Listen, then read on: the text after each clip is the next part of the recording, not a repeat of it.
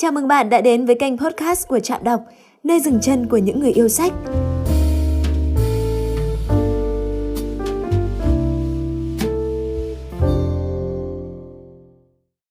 Những cuốn sách self-help thật sự có ích là một trong những món quà tuyệt vời nhất của xã hội chúng ta. Nhưng nếu đọc self-help mà không đúng cách thì nó không chỉ vô dụng mà còn nguy cơ gây hại cực lớn. Nếu không muốn rơi vào tình trạng trên, chúng ta phải chọn đọc đúng sách. Trạm đọc gì hôm nay sẽ giới thiệu 5 cuốn sách về tâm lý học tích cực nếu bạn thực sự muốn thay đổi. Những cuốn sách mang lại nhiều bài học dù khó nhằn nhưng thực sự có hiệu quả trong việc phát triển bản thân. Proust có thể thay đổi cuộc đời bạn như thế nào của Alain de Botton là cuốn sách đầu tiên mà Trạm giới thiệu tới bạn. Alain de Botton, người được mệnh danh là triết gia đời sống, bắt đầu cuốn sách bằng việc hỏi chúng ta sẽ làm gì trong những giờ phút cuối cùng trước khi đối mặt với thảm họa có thể hủy diệt toàn bộ nhân loại. De Botton nói rằng câu hỏi này đã được những người nổi tiếng ở Pháp trả lời trên một tờ nhật báo vào năm 1922.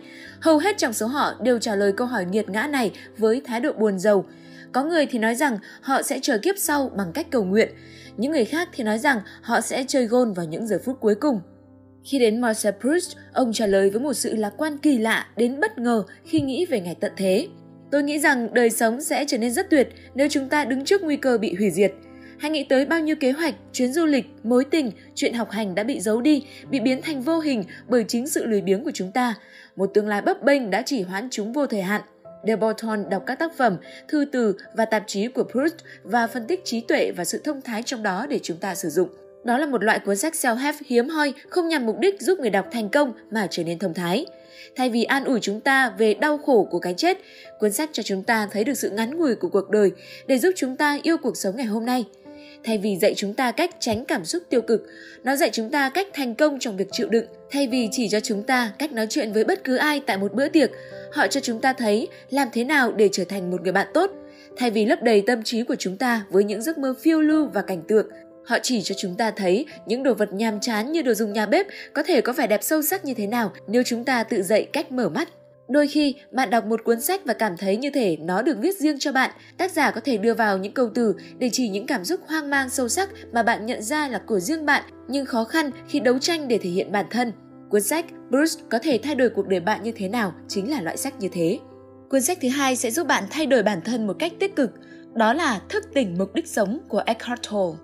Eckhart Tolle bị trầm cảm nặng nề trong hầu hết giai đoạn trưởng thành của ông. Khi mới 29 tuổi, ông bắt đầu có những ý nghĩ tự sát.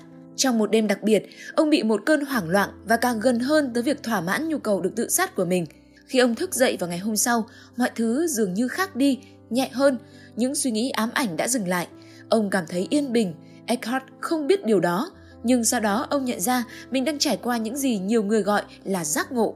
Trong cuốn sách đầu tiên của ông, Sức mạnh của hiện tại, Toll dạy cho chúng ta giác ngộ là gì, cảm thấy nó như thế nào và làm thế nào để đạt được nó.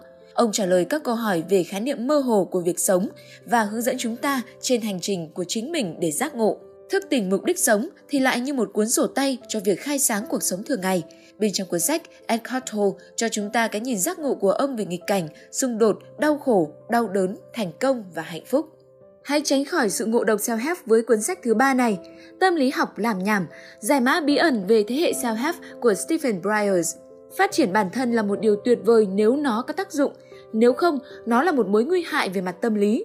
Sự mất kiểm soát trong cuộc sống của mình khi chúng ta thất bại trong việc thay đổi có thể dẫn đến trầm cảm và lo âu. Chúng ta sẽ cảm thấy tốt khi được tham gia hội thảo tiếp thêm động lực, nhưng 6 tháng sau, khi chúng ta vẫn thấy mình vụn vỡ và cô đơn, những người theo học các lớp phát triển bản thân có thể sẽ thấy bản thân mình thật khó chịu. Stephen Bryars là một nhà tâm lý học lâm sàng của Anh. Công việc của ông là giúp mọi người có những sự thay đổi thực sự ý nghĩa trong cuộc sống và vượt qua những bệnh tâm thần nghiêm trọng. Bryars như một người chiến đấu trên tuyến đầu trong lĩnh vực sức khỏe tâm thần. Ông so sánh bộ não giống như một máy tính có thể bị tấn công theo ý muốn. Trong cuốn Tâm lý học làm nhảm, ông nghiên cứu và chỉ ra vấn đề với những bài tập như cố gắng nâng cao lòng tự trọng, khám phá bản thân, tự khẳng định mình và cả việc theo đuổi hạnh phúc. Trở thành một chuyên gia self-help không giúp ích gì được cho bạn. Lý luận của Bryles là self-help không phải một thứ quá kinh khủng, nhưng trong hầu hết các trường hợp thì nó có thể khiến mọi việc tồi tệ hơn. Trong 23 chương của cuốn sách, ông dần khám phá những bí ẩn khác nhau. Những ai nhận self-help thường sẽ trở nên giáo điều và đôi khi còn hơi ảo tưởng. Cuốn tâm lý học làm nhảm như một liều thuốc kháng sinh với căn bệnh như thế. Cuốn sách tiếp theo bạn không nên bỏ lỡ là Sự an ủi của triết học của Alan de Trong một buổi phỏng vấn, khi được hỏi rằng ông học được gì từ việc đọc, Alan de Botton trả lời, Tôi nghĩ rằng ý nghĩa của việc đọc là giúp bạn sống, không phải là để qua được kỳ thi, không phải là để làm cho bạn có vẻ thông minh. Nó nhằm mục đích rút ra bài học để bạn có thể dùng vào một lúc nào đấy. Và mục đích của tôi trong việc trở thành một người viết là nhắc nhở cho người đọc về một cái thường được gọi là self-help. Hiện tại thì nó là một cụm từ gây tranh cãi khá nhiều. Chúng ta cần phải đọc để giúp bản thân và giúp cho xã hội. Tôi không tin vào kiến thức quá trừu tượng và làm ra cốt chỉ để gây ấn tượng. Tôi tin vào tri thức khi nó có thể mang cho chúng ta hạnh phúc theo đúng nghĩa của nó. Khi những diễn giả truyền cảm hứng nói về những thành công mà họ đạt được, đó là một điều nghe có vẻ mỉa mai. Họ truyền động lực cho chính mình trở thành một diễn giả truyền động lực giỏi. Họ nói với chúng ta rằng họ làm việc siêu chăm chỉ, không ngủ nghỉ để thành công trong việc bảo người khác phải làm việc siêu chăm chỉ và không ngủ nghỉ. Hãy so sánh loại người này với Seneca, một triết gia người La Mã theo trường phái khắc kỷ. Trong những năm tháng tuổi 20, ông phải chịu đựng bệnh lao phổi trong 6 năm liền, dẫn tới trầm cảm muốn tự tử, bị đầy khỏi quê hương trong 8 năm và cuối cùng bị ép trở thành người thầy cho bạo chúa Nero, người đã buộc ông tự sát trước mặt vợ con mình. Alan de Botton dùng tiểu sử và các bài viết của triết học gia Seneca để dạy cho chúng ta về tuyệt vọng và giận dữ. Seneca là một ví dụ điển hình. Mỗi ngày khi dạy học cho Nero, cuộc sống của ông bấp bênh như ở trên một cái cân. Khi Seneca nói về chủ nghĩa khắc kỷ và sự bình đẳng, ông không chỉ thuyết giáo mà còn thực hành nó. Ngay cả khi ông tự sát, những người chứng kiến nói rằng ông vẫn giữ được bình tĩnh và vị tha trong khi tất cả những người khác đau đớn. Trong cuốn Sự an ủi của triết học, Orlando Bolton đã dùng tiểu sử và ghi chép triết học của năm nhà tư tưởng vĩ đại khác để dạy cho chúng ta những bài học cuộc sống. Michel de Montaigne chỉ cho chúng ta cách cải thiện lòng tự trọng. Socrates nói về sự nổi tiếng. Epicurus nói về của cải và hạnh phúc. Schopenhauer nói về tình yêu và Nietzsche nói về nghịch cảnh và tuyệt vọng. Tựa sách cuối cùng chạm khuyên bạn nên đọc để thay đổi bản thân hay cách nhìn nhận người khác, đó là cuốn Hướng nội. Có ít nhất 1 phần 3 trong số người quen của chúng ta có tính hướng nội. Họ là những người thích lắng nghe nhiều hơn là lên tiếng. Họ đổi mới và sáng tạo nhưng không thích tự đề cao bản thân. Họ thích làm việc độc lập hơn là làm việc theo nhóm. Chính những người hướng nội như Rose Parks Chopin, Dr. Seuss, Steve Wozniak đã mang đến nhiều đóng góp lớn lao cho xã hội. Trong hướng nội, Susan Cain chỉ ra được rằng chúng ta đánh giá quá thấp những người hướng nội và rằng sai lầm này đã khiến chúng ta thiệt thòi đến mức nào. Bà giới thiệu cho chúng ta biết những người hướng nội thành đạt, từ một diễn giả hóm hình, năng động, phải tìm không gian tĩnh lặng để phục hồi năng lượng sau mỗi lần diễn thuyết, cho đến một nhân viên phá kỷ lục bán hàng, biết thầm lặng khai phá sức mạnh của những câu hỏi. Bằng những lập luận mạnh mẽ, được nghiên cứu kỹ lưỡng, cùng nhiều câu chuyện người thật việc thật sâu sắc, hướng nội có sức mạnh làm thay đổi vĩnh viễn cách chúng ta nhìn nhận về những người hướng nội, cũng như cách họ nhìn nhận bản thân, một yếu tố quan trọng không kém. Người hướng nội có xu hướng là những người quan sát trước khi nhảy. Họ sắp xếp cuộc sống của họ theo cách hạn chế nhưng bất ngờ.